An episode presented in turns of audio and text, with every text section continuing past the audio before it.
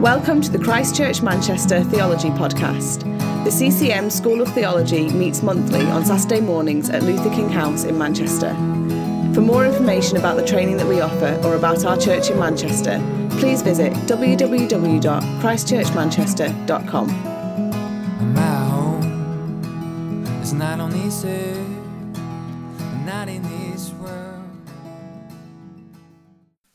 Saturday, 19th of October, Ralph Cunnington taught two sessions at the Christchurch Manchester School of Theology. This is the second of those sessions, where Ralph looks at the topic of prayer. Ralph is a senior pastor of City Church in Manchester. Let's take a listen to the session. Let's move on to prayer, and you need another handout. Um, so we're going to hopefully do three very straightforward things as we look at prayer. Firstly, asking what is prayer. Secondly, asking uh, why pray. And thirdly, asking how do we pray. So before the drinks break, we're going to look briefly at uh, what is prayer. Then we're going to take some time to pray because there's some lots of things going on that we should be praying about. And I'm not talking about the rugby, our Irish friends. Uh, but you're welcome to pray for that. Um, so let's start with what is prayer. Uh, we need to recognize that prayer is not a distinctively Christian thing. Prayer is not a distinctively Christian thing. Uh, there is something resembling prayer in pretty much every world religion. Even those religions that don't believe in the existence of God, like Buddhism, have something resembling prayer. Uh, as Tim Keller notes in his book on prayer, which is excellent, uh, theorists on prayer tend to distinguish between two different types of prayer. So there is mystical meditative prayer. Mystical meditative prayer, which is sort of prayer you get in Buddhism, uh, which is inward looking prayer. It is seeking uh, changes of consciousness and seeking inner peace through prayer. That the focus is inward rather than outward. That's type one. Uh, type two is prophetic prayer. Uh, the focus here in prophetic prayer is outward, it is on petitioning a divine being outside of yourself. Now, in the 19th and 20th century, uh, there was a big emphasis on mystical prayer. It, was held up as being far better than this prophetic sort of prayer. Uh, contemplation was seen as being a, a, a high and a sophisticated form of prayer, finding that inner peace, changing your consciousness through prayer. But, but other people disagreed and, and saw mystical prayer as necessarily tending in an atheistic and a humanistic direction. Uh, one of those people was Frederick Heiler. Frederick Heiler, in his book Prayer, a study in the history and psychology of religion, he argued in favour of prophetic prayer. And he noted two differences between mystical and prophetic prayer. Firstly, mystical prayer, Heiler says, emphasizes the immanence. I M M A N E N C E, the immanence of God, rather than his transcendence. So, so, immanence is the fact that God can personally relate to us. God comes to us into our world and our experience. Transcendence is about God being other, being outside us, being beyond our apprehension. Mystical prayer emphasizes the fact that God has come to us. He's, he's relatable to us. He can be personally engaged with by us. Uh, mystical prayer, number two, has a different view of grace. This is really important. Within mystical prayer, prayer itself can be a means of experiencing grace. And prayer can be something meritorious in itself. So, so, prophetic prayer, which realizes that God is outside of us, looks outside of us for our needs to be met, looks for grace outside of ourselves. Whereas mystical prayer looks within, sees that grace can be conveyed through our experience in prayer, through our growing in our consciousness of God. So, so mystical prayer effectively erodes the barrier between us and God. Prophetic prayer leads to a much greater sense of difference and an awareness of our sinfulness. Just turn in pairs. What type of prayer do you tend towards and why? Okay, just a minute, just share. What type of prayer, either prophetic and mystical prayer, do you tend towards and why? Okay. Um, all those who were with mystical prayer, raise your hands. Ooh. All those, all those who tend towards mystical prayer, raise your hands. Okay, all those who tend towards prophetic prayer? Okay. Okay, I think, I think a slight apprehension, whichever way you go, is probably desirable. Um, in their extreme forms, I think mystical prayer is more problematic than prophetic prayer, in their extreme forms. Uh, the prophetic form of prayer is certainly more biblical because it is right to maintain a proper distinction between us and God. He is creator, we are creature. We, we mustn't understate, however, that the personal and relational aspect of prayer. That's exactly what we've read about in Hebrews, isn't it? That we can have confidence to approach the throne of grace. We have access. And we mustn't understate the, the way that, that prayer can enable us to have this calm contemplation of God's beauty and His love and His glory. Uh, Tim Keller gives the example of uh, Jonathan Edwards as someone who spoke in the prophetic tradition of prayer and yet described himself as being emptied and annihilated in prayer. Listen to this. It's from his personal narrative, which is like his journal of spiritual experience. Edwards says, Once as I rode into the woods for my health in 1737, having alighted from my horse in a retired place, as my manner commonly has been, to walk for divine contemplation and prayer, I had a view that for me was extraordinary of the glory of the Son of God as mediator between God and man, and his wonderful, great, full, pure, and sweet grace and love, and meek and gentle condescension. This grace that appeared so calm and sweet appeared also great above the heavens. The person of Christ appeared ineffably excellent, with an excellency great enough to swallow up all thoughts and conception, which continued, as near as I can judge, about an hour, which kept me the greater part of the time in a flood of tears and weeping aloud. I felt the ardency of a soul to be what I know not otherwise how to express emptied and annihilated, to lie in the dust and to be full of Christ alone, to love Him with a holy and a pure love, to trust in Him, to live upon Him, to serve and follow Him, and to be perfectly sanctified and made pure with a divine and heavenly purity. I have several other times had views very much of the same nature and which have had the same effects. Do you see? We should be pursuing the, the sort of experience of the intimacy of God that someone like Jonathan Edwards has.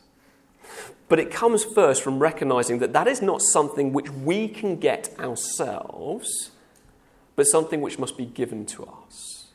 The one who starts prayer is the one who speaks first, and that is always God. God is the one who initiates prayer. He has spoken, He has said, Come. He, he has said, You can approach the throne of grace with confidence because I have already made that possible through Jesus. So the prophetic conception of prayer is right. We don't meet God through our own inward effort, but having met God external to us through prayer, we pursue the intimacy that is ours through Christ's work. Uh, Tim Keller describes prayer as a personal, communicative response to the knowledge of God. All prayer is responding to God. In all cases, God is the initiator. Hearing always precedes asking. God comes to us first, or we would never reach out to Him. The clearer our understanding of who God is, the better our prayers. Uh, that's all I want to say on that. What is prayer? God is our, uh, prayer is our response to God having spoken to us first. And therefore, prayer and the, the development of the intimacy of that relationship in prayer must always be responsive on His terms, but going deeper with Him through the experience of prayer.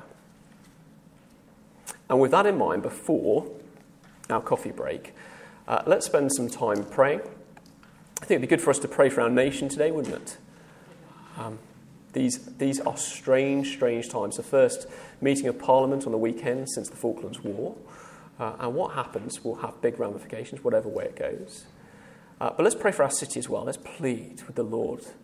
We believe, like Paul believed, that the Lord has many people in this city. So let's plead on their behalf for mercy. Let's spend five minutes praying together. Let me just pray. Father, we, we thank you so much that you are the one who has established every authority. Thank you that that means it includes those meeting in Parliament today, and we, we trust you with your decision in that. And we pray, Lord, that you'd help us to submit.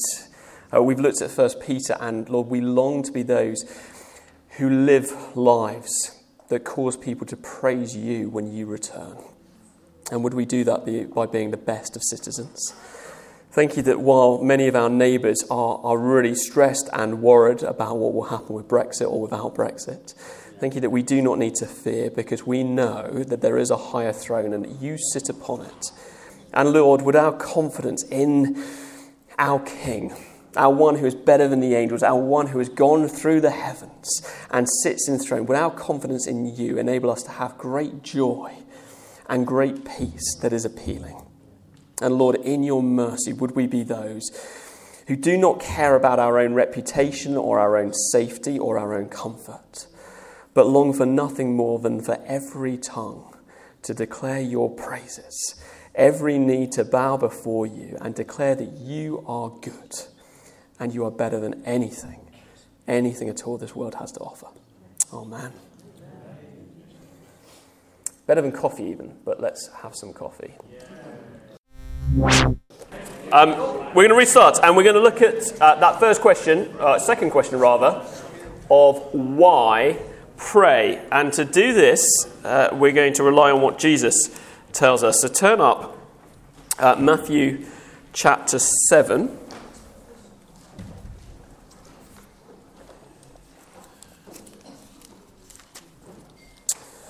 And I'm going to read verses 7 to 12.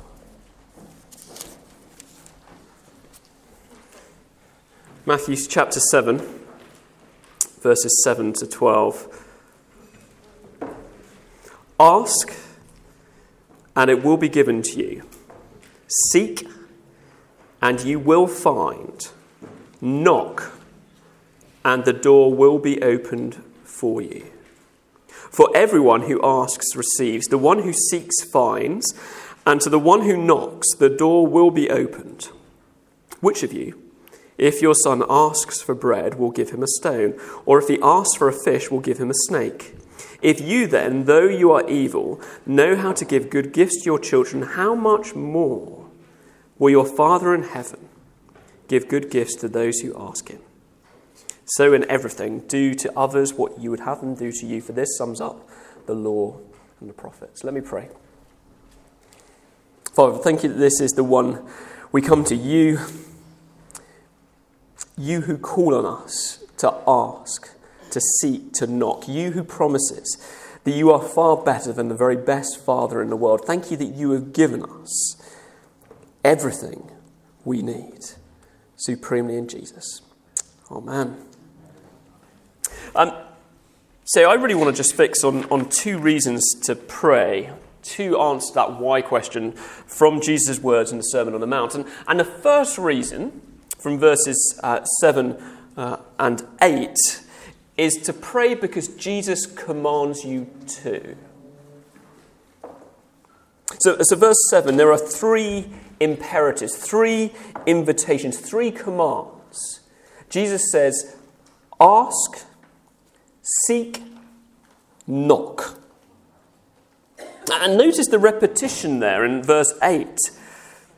He really wants us to get this. He doesn't want us to miss it. He's saying, You need to do this. Pray. Please pray. Pray, pray. Ask, seek, knock. And the verbs that Jesus uses here, they're all in the present tense. Uh, and the present tense in, in Greek uh, means that they are continuing, that they're, they're motion verbs. So, so it means keep on asking, keep on seeking, keep on knocking. This is not a once for all, this is a keeping on. Jesus wants us to pray, and he wants us to pray persistently. And that is because the Christian life, from beginning to end, is entirely dependent upon grace. Entirely dependent upon God's unmerited kindness and generosity. We, we never grow out of grace. Now, we do well to ask the question why does Jesus use three different words here? Why does he say ask, seek, and knock rather than say pray, pray, pray? Why use those different words? Well, imagine for a moment uh, back in uh, my house back home, and uh, my youngest son, uh, he's growing up quick, but he can't quite reach the cupboard in our kitchen which contains our glasses. So if he wants uh, a glass to drink, he needs to come and ask for it. Now, if we're playing together in the living room uh, when he feels thirsty, he can just simply ask, can't he? And then I'll go and get him the drink. But if he's in the living room and I'm in the kitchen, then, then my son Jacob, he's going to have to come down from the living room. He's going to have to seek me out in order to ask me. But if I'm busy doing last minute sermon prep upstairs in my bedroom with the door shut, he knows that he's going to have to come up and he's going to have to knock, seek, and then ask.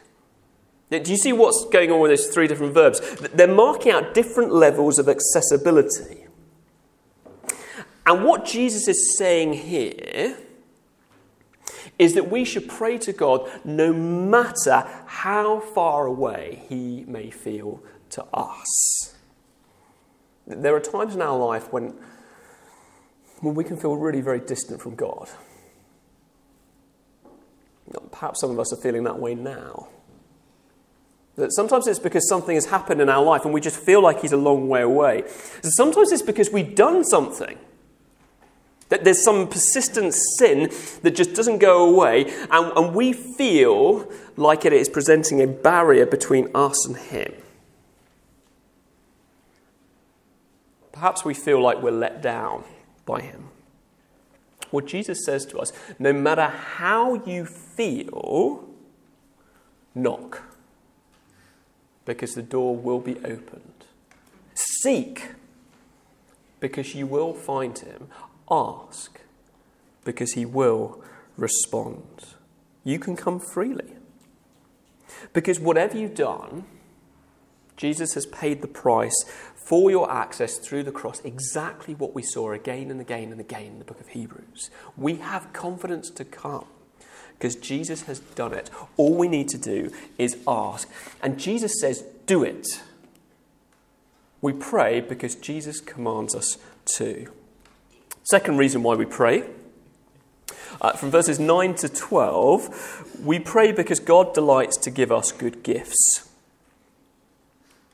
Uh, Jesus issues his command to pray three times in verse 7, but he issues the promise that his Father will respond no less than seven times. Look at that. There's uh, three times in verse 7, and then again three times in the parallel verse, verse 8 and then once more in verse 11, he promises that his Father will answer. Can you see what he's saying? Jesus is saying, I, I, want you to pray. I want everyone to pray, verse 8, because everyone who asks receives. Pray confidently, pray expectantly, pray because you will, you will receive. And the reason for this is given in this illustration in verse 11. Verse 11. Well, which of you, if your son asks for bread, we'll give him a stone? Or if he asks you for a fish, we'll give him a snake. If you then, though you are evil, know how to give good gifts to your children, how much more will your Father in heaven give good gifts to those who ask him? Now, imagine, you know, I'm back home later this afternoon and I'm, I'm cooking dinner because it's a Saturday. And instead of serving up steak and chips, I serve up rocks and snakes. It's just ridiculous, isn't it? There is no way that I would do that because I love Anna and I love my three children. And I'd never do anything to endanger or hurt them. And I feel that way. I, I had that inbuilt sense of love and a desire to provide for my family, even verse 11, though I am evil. Even though I'm evil. The point Jesus is making here is even the very best of fathers in this world,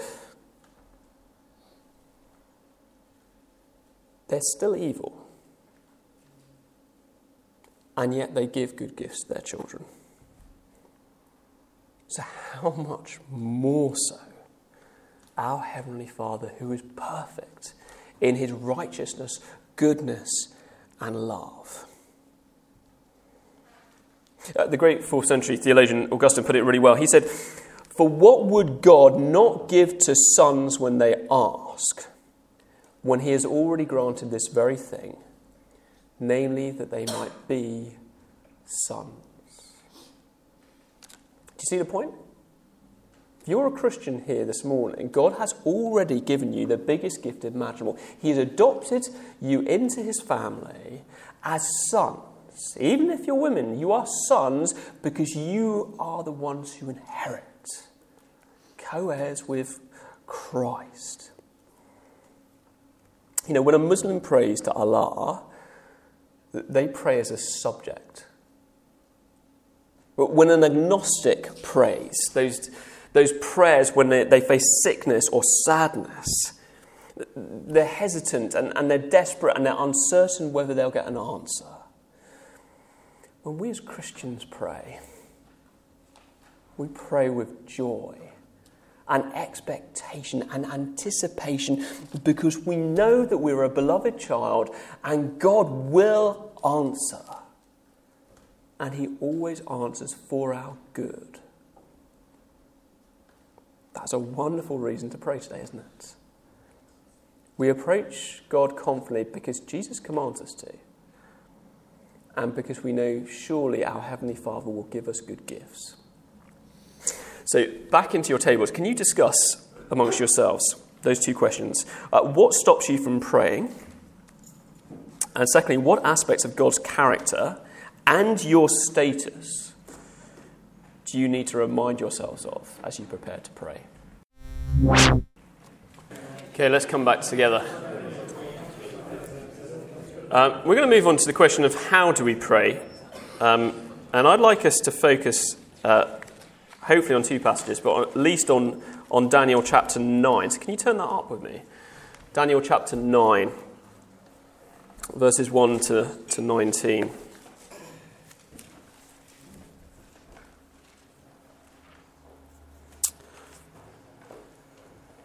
Daniel chapter 9 says this In the first year of Darius, son of Xerxes, a Mede by descent, who was made ruler over the Babylonian kingdom, in the first year of his reign, I, Daniel, understood from the scriptures, according to the word of the Lord given to Jeremiah the prophet, that the desolation of Jerusalem would last 70 years.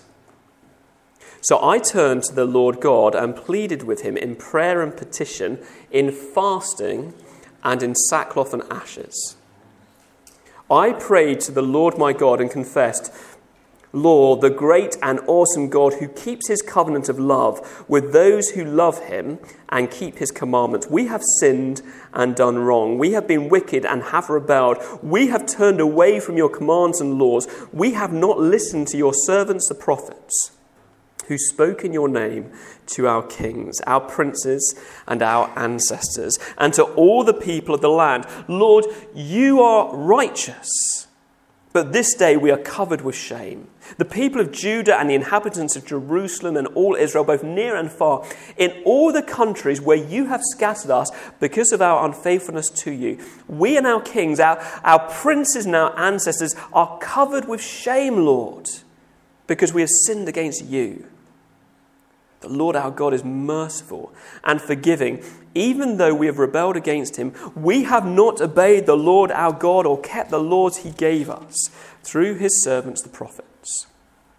All Israel has transgressed your law and turned away, refusing to obey you. Therefore, the curses and sworn judgments written in the law of Moses, the servant of God, have been poured out on us because we have sinned against you. You have fulfilled the word spoken against us and against our rulers by bringing on us great disaster. Under the whole heaven, nothing has ever been done like what has been done to Jerusalem. Just as it is written in the law of Moses, all this disaster has come on us, yet we have not sought the favor of the Lord our God by turning from our sins and giving attention to your truth. The Lord did not hesitate to bring the disaster on us. For the Lord our God is righteous in everything he does. Yet we have not obeyed him. Now, Lord our God, who brought your people out of Egypt with a mighty hand, and who made for yourself a name that endures to this day, we have sinned, we have done wrong. Lord, in keeping with all your righteous acts, turn away your anger and your wrath from Jerusalem, your city, your holy hill. Our sins and the iniquities of our ancestors have made Jerusalem and your people an object of scorn to all those around us. Now, our God, hear the prayers and petitions of your servant. For your sake, Lord, look with favour on your desolate sanctuary. Give ear, our God, and hear. Open your eyes and see the desolation of the city that bears your name. We do not make requests to you because we are righteous, but because of your great mercy. Lord, listen. Lord, forgive. Lord, hear and act. For your sake, my God, do not delay, because your city and your people bear your name. I just want us to to notice three things about how we pray from Daniel's prayer. Firstly, Daniel's prayer was prompted by the Word of God.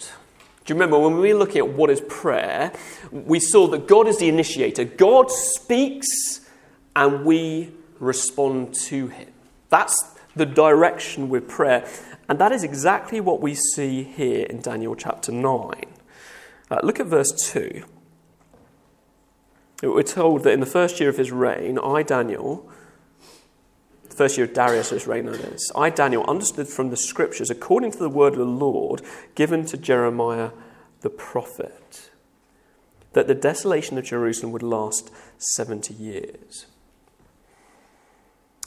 The reason Daniel prays is that he's been reading the Bible, he's been reading the scriptures.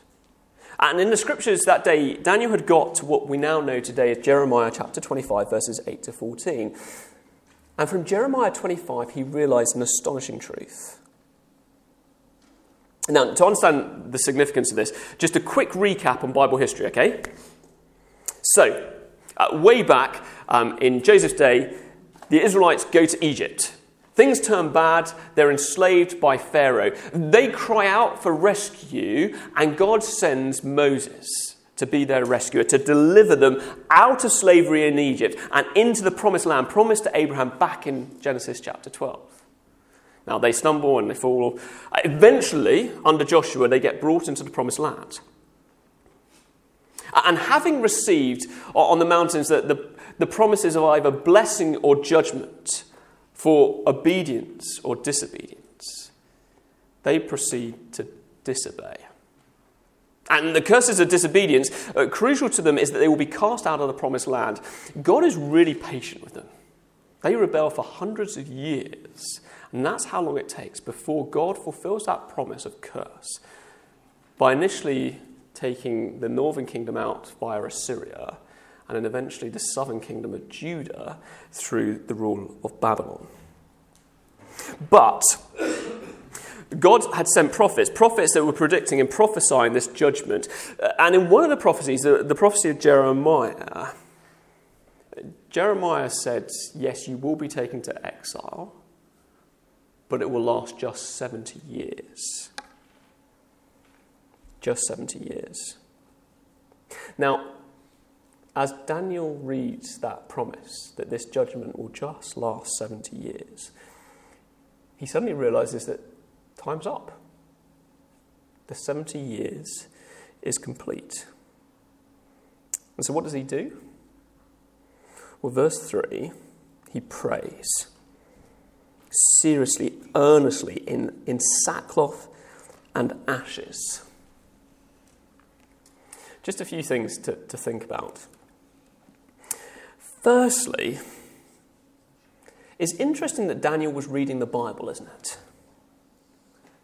Now, now you might think, well, that's not very significant at all. We, you know, we, we all read the Bible, don't we? Yeah? Good, good. But just think about who Daniel was. Daniel, by this time, he'd received direct personal revelation from God on numerous occasions. God spoke to him direct. God did astonishing miracles in his life. How many of us can say that God has spoken to us direct in a way that's recorded in Scripture? None of us. Yet, what do we find Daniel doing here? Reading God's word in search of God's will for his life. You see, Daniel was hungry for God's word. And he sought to satisfy that desire in the Bible. And so should we. Uh, secondly, notice that Daniel made time both for reading the Bible and for prayer. Now, I don't know about you, but sometimes I feel that I am so busy that I don't have time to pray. I just feel like I've got too much on today. I can't spend that time in prayer. Daniel was the prime minister to one of the most powerful monarchs that had ever lived. He made Boris Johnson, even today, look like a sloth. And yet, Daniel still found time for prayer and reading his Bible. And Martin Luther, uh, the great reformer, he was a pretty busy man. He, he preached um, sometimes seven or eight times a week. He makes Tim and I look like lightweights. On one particularly busy day, uh, Luther famously said, I have so much to do today that I'm going to need to spend three hours in prayer in order to be able to get it all done. You see, prayer is not a waste of time on a busy day. Daniel knew that. Martin Luther knew that. And I wonder, do we? Do we realize it's the best thing to do, whether we're busy or not? Uh, thirdly, um, notice how it was God's word that prompted Daniel's prayer. It, it's pretty startling, isn't it? I don't, if I've been a captive in Babylon uh, for, for decades and decades, and I suddenly discovered it was about to end, I don't know what you would do, but I, I think I'd throw a party. I think I'd crack open a bottle of champagne and celebrate. This is great news. But not Daniel. Daniel puts on sackcloth, throws ashes over his head, and has a big time of prayer. And that's because God's word prompts prayer. And we're getting into another realm here, which you probably covered in another school of theology, uh, but it's worth dwelling on this a bit about the relationship between God's sovereignty and our responsibility to pray.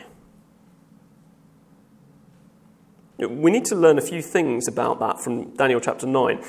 You see, God's sovereignty does not mean that we Christians are fatalists. A fatalist would see that God has promised something and just, just wait, wait for it to happen. God's going to do it, He doesn't need me. It sounds very spiritual, doesn't it? So I'll just wait for Him to do it. But that's not what Daniel does. He doesn't just fatalistically wait for God to fulfill His promise.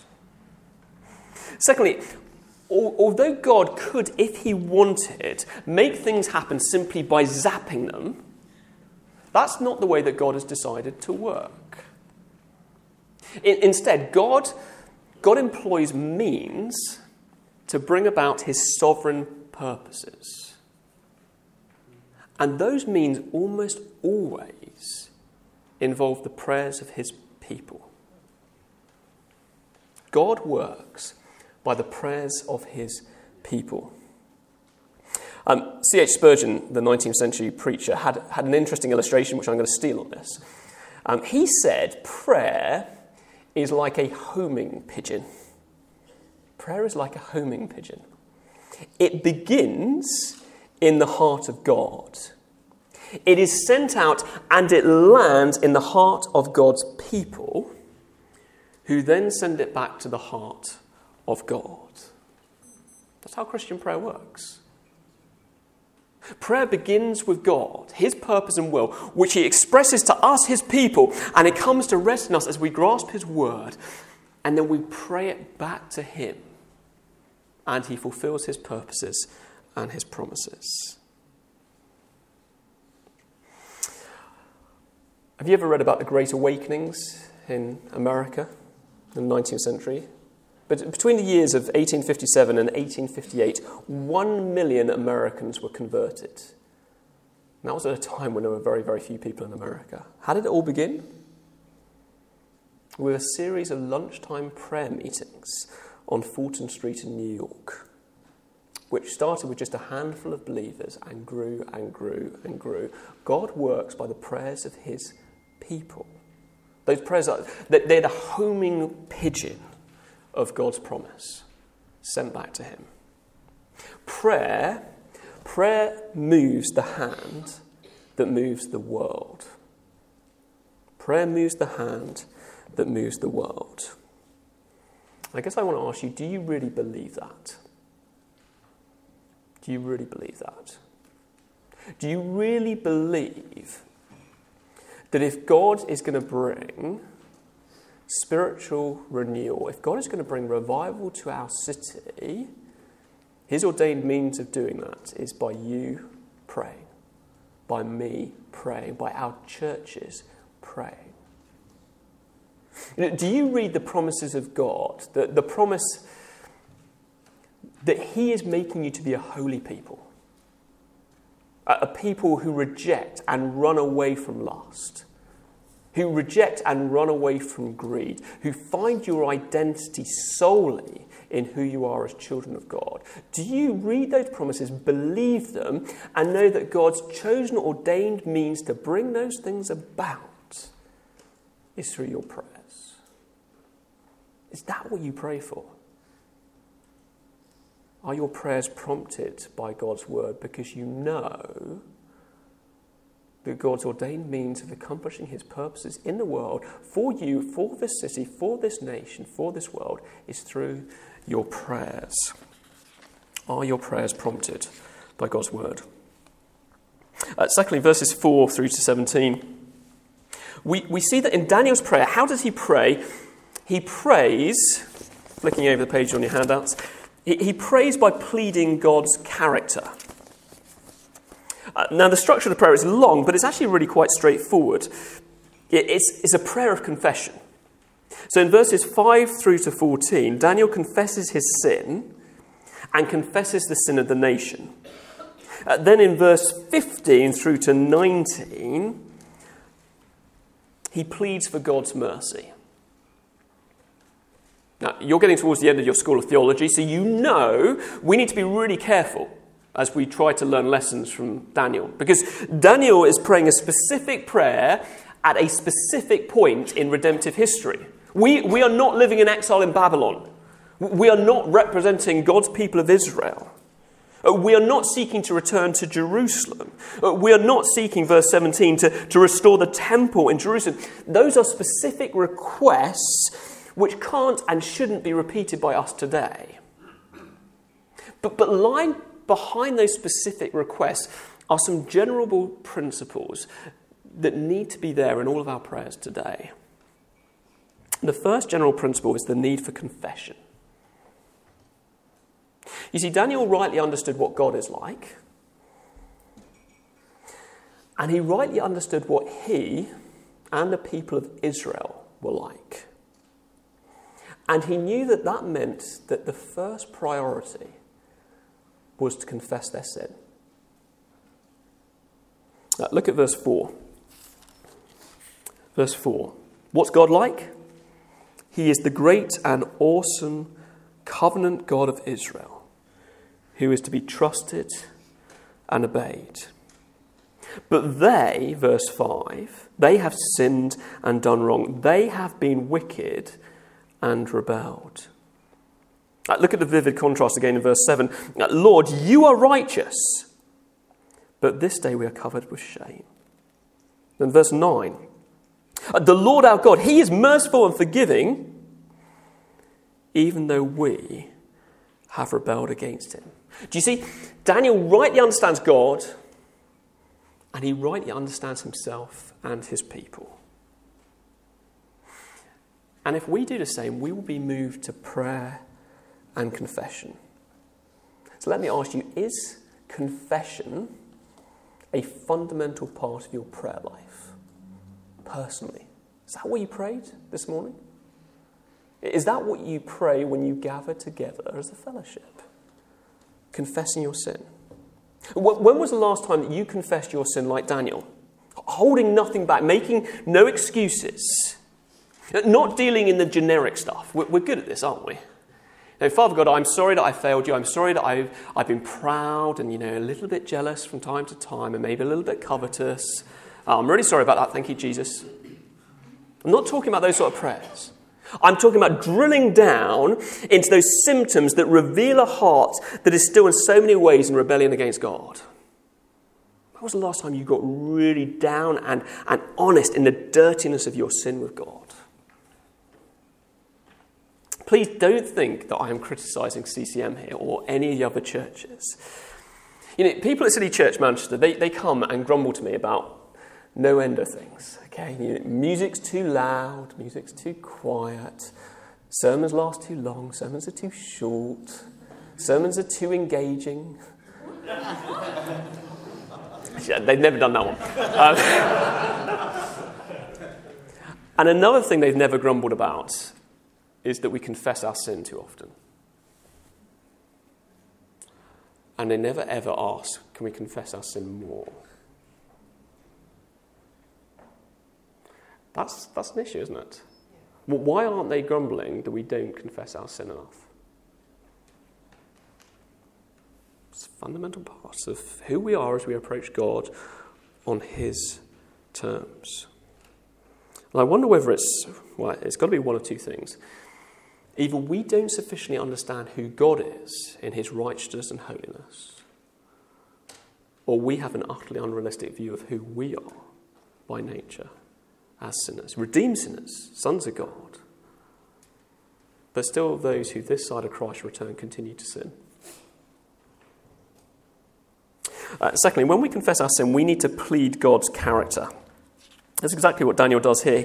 He doesn't try to defend himself, he doesn't make excuses. He doesn't say, God, you're being unfair, you're just being unrealistic. You know I'm a sinner. He does the complete opposite. Verse 7 Lord, you are righteous, but this day we are covered with shame. God, you're right to do what you did. You, you were right to send us into exile. You were right to punish us. We deserve nothing. We've got no defense. We deserve it. But look at what Daniel does next. After confessing his sin, verses 9 to 15, he pleads God's mercy and compassion. Look at verse 18. Look at what he says. Second sentence of verse 18. We do not make requests of you because we are righteous, but because of your great mercy. Uh, the Puritan believers who, who lived in the 17th century, they used to talk about suing God in prayer. Suing God in prayer. It sounds a bit odd, doesn't it? Bringing a legal case about against God. But what they meant by that was that they, in prayer, they made claims against God based upon who He is and who He has revealed Himself to be. And that's exactly what Daniel does here. He pleads, in a legal sense, to God to be consistent with his character. And when we pray, we need to do the same thing. We need to plead the character of God. We need to plead his righteousness, but also his grace and his forgiveness. The fact that forgiveness has been won by the blood of Christ on the cross that is the reason why I have confidence before the throne of grace. That is the reason why God can never ever turn me away. No matter what I've done, no matter how terrible, no matter how I feel, I can approach the throne of grace pleading his character and his work. Listen to this from 1 John chapter 1 verse 9. Having said that, that we, we must be those who confess our sin, he says, If we confess our sins, He, that is God, is faithful and just and will forgive us our sins and purify us from all unrighteousness. Third thing to see, verses 18 to 19. So we should confess our sin, we should plead the character of God, and thirdly, we should prioritize the glory of God. Um, I think, I'm not alone, but my prayers are are often very, very self centered. Um, so, if anything like me, your, your prayerometer, your, your measure of how much you're praying, goes up and down depending on what's going on in your life. If, if you feel like things are, are really out of control, uh, you pray much more. Whereas if things are just going smoothly, you, you're kind of praying on maintenance mode. You know, so I always pray when I get on an aeroplane because I know that I cannot fly it, and if anything goes wrong, I'm stuffed. I need God. Now, there is nothing wrong with those sort of emergency prayers. Our Heavenly Father, as we saw when we looked at Matthew 7, He delights to hear all of our prayers, all of our requests. But alongside prayers like that, we need to have a constancy of praying, prayers that, that prioritize the glory of God. But that's exactly what Daniel does in this prayer in chapter 9. Just look at the end of it. Look at what he says. Verse 19 Lord, listen. Lord, forgive. Lord, hear and act. Why? For your sake. My God. Do not delay because your city and your people bear your name.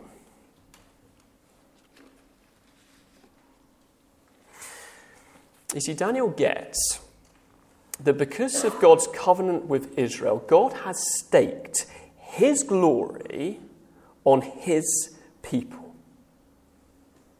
And the same is true today. God has staked his glory on CCM, on your church, whichever church you're from today. Which means that our good is tied up with His glory. So we need to prioritize prayers that bring God glory because our future and our good is so tied up with it. So, when we look at our city, the city of Manchester, and we see the poverty, the spiritual poverty of millions, literally millions of people who are turning their back on God, we, we shouldn't be throwing up our hands and, and praying, God, save us from the persecution of these wicked, terrible people. We should be praying, Lord, glorify your name. Show that you are great in our city. Show that you are mighty to save. Honour your name in the great city of Manchester by glorifying your great name above it through the saving of millions. It's fine to pray that we get a 2 1 and out degree. It's fine to pray that we get a promotion. But don't we want to be praying that we would live lives that adorn the gospel? That cause people to glorify God because they see how their servants work with such integrity and uprightness, seeking to serve others rather than be served? Those are the prayers that glorify God. And that should be our priority in prayer. We need to pray glory prayers, kingdom prayers. Um, over to you for some group discussion, and then we'll have some Q and A. So, could you just work through those questions? How do you ensure that your prayer is prompted by God's word? In what ways should God's sovereignty encourage your prayers? And then how can you make confession a bigger part of your prayer life?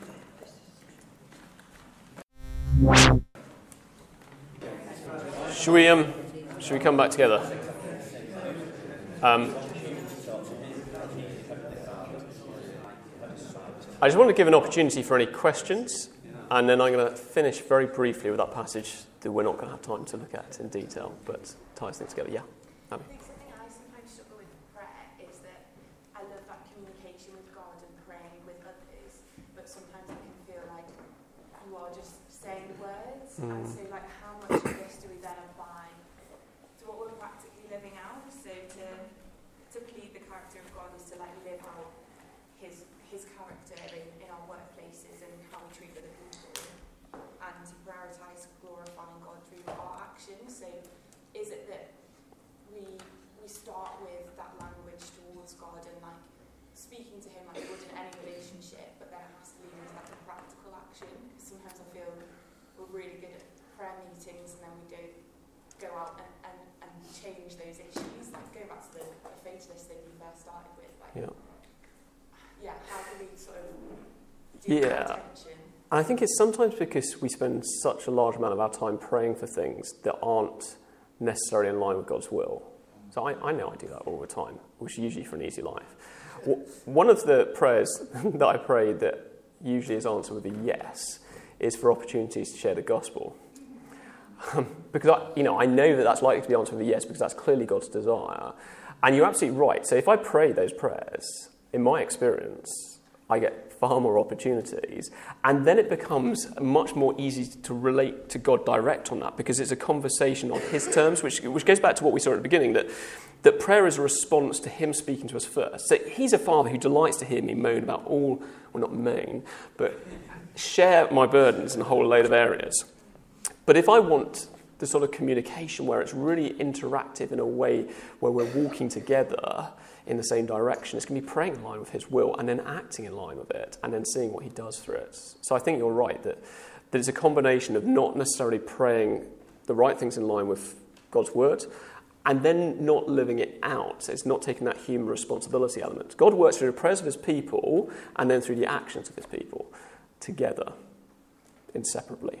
Yeah. We, we were saying that the, you know, you use that analogy in the message of pitching. Mm. We've learned the wrong way around. We send it out to God and then wait for the answer as opposed to Yes.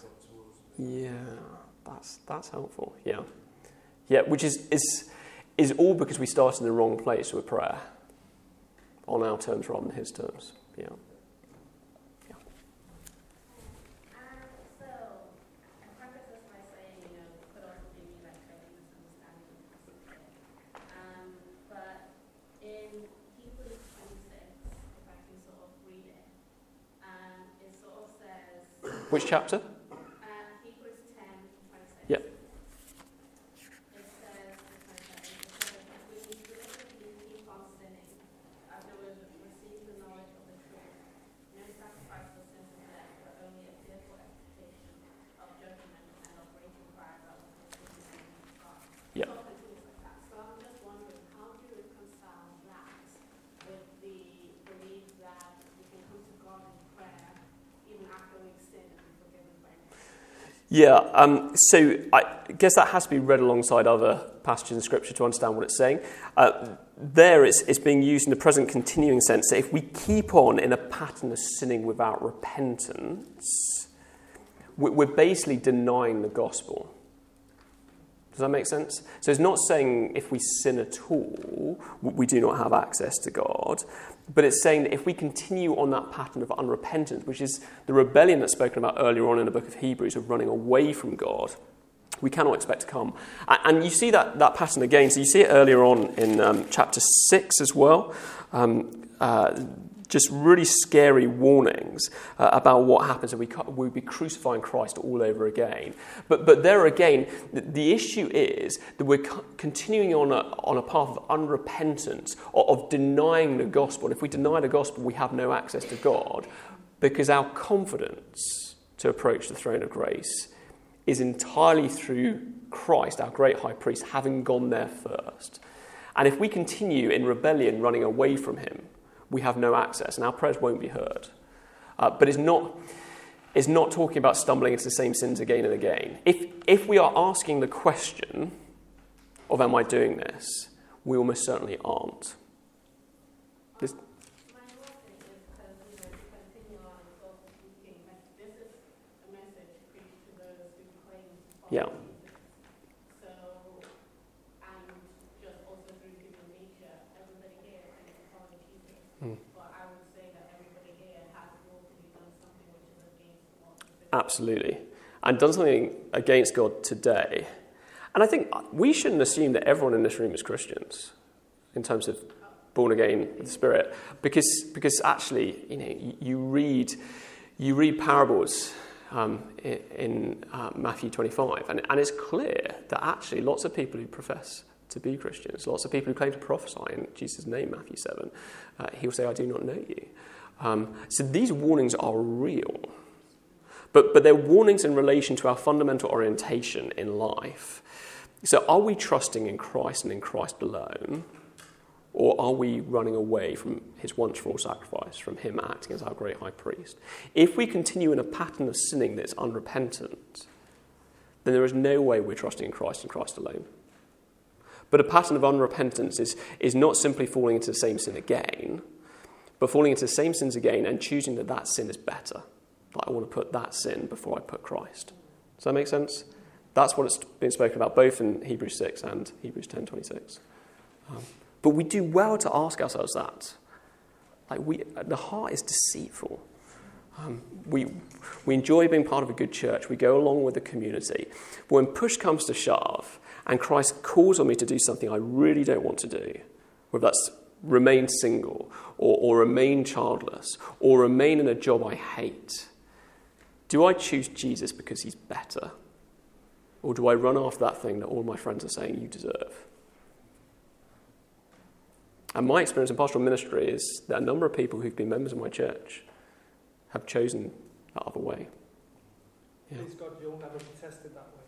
Or, or, Say it again? or, please God, you'll never be over tested that way. Yeah, and he, he, he's promised in 1 Corinthians that we won't be tempted more than we can endure. Yeah. If you put our human forward, we will fail. Yeah. Hence coming together to try and be drawn towards.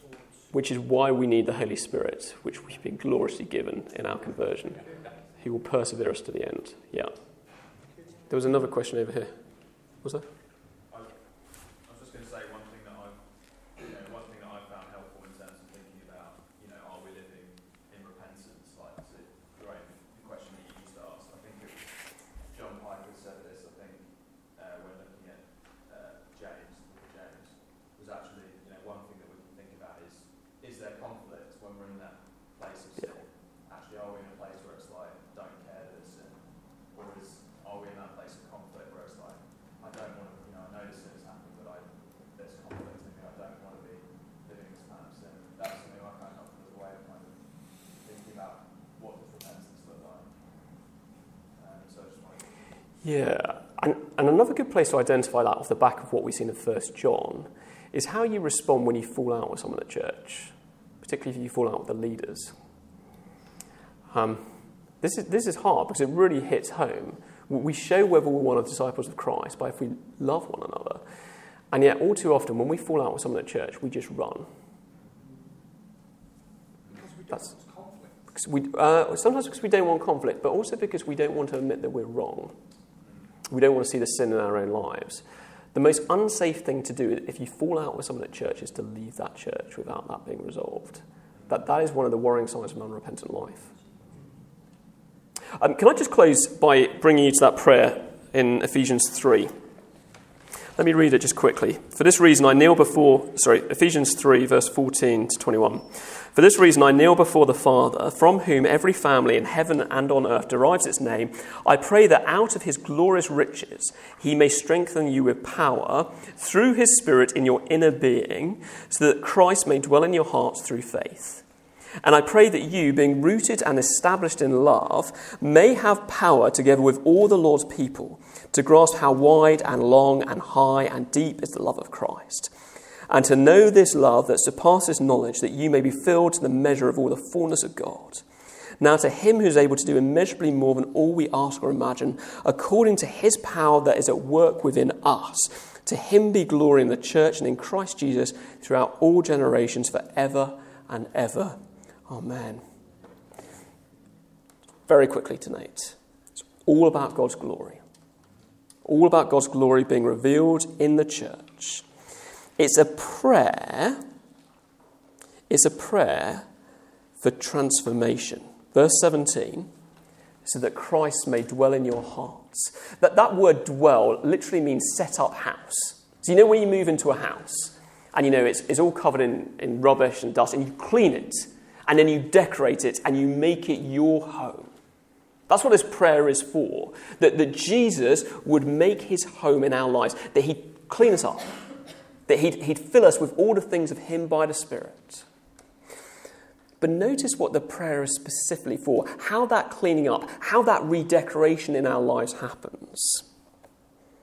It is verse 18 that you may have power together with all the Lord's people, together with your church, to grasp how wide and long and high and deep is the love of Christ, and to know this love that surpasses knowledge.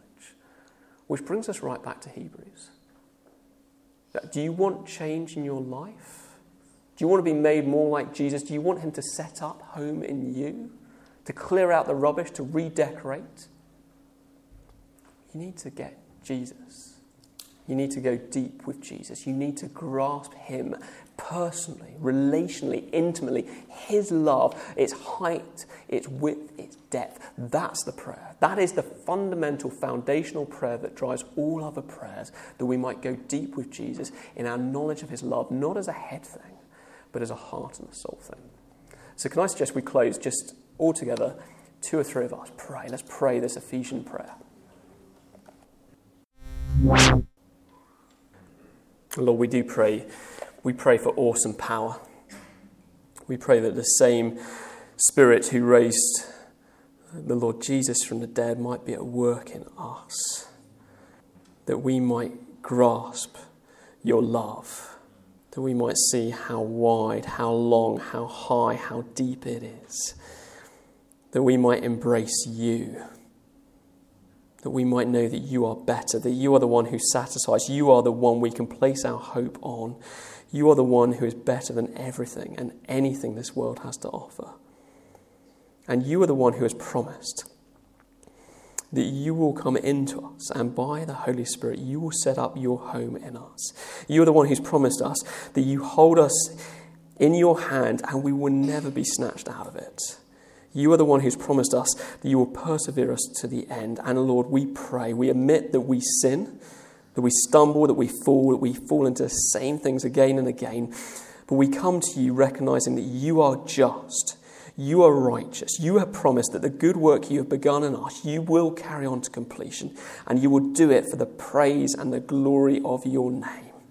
So we ask, glorify yourself in our lives, we pray, and in our churches. Amen.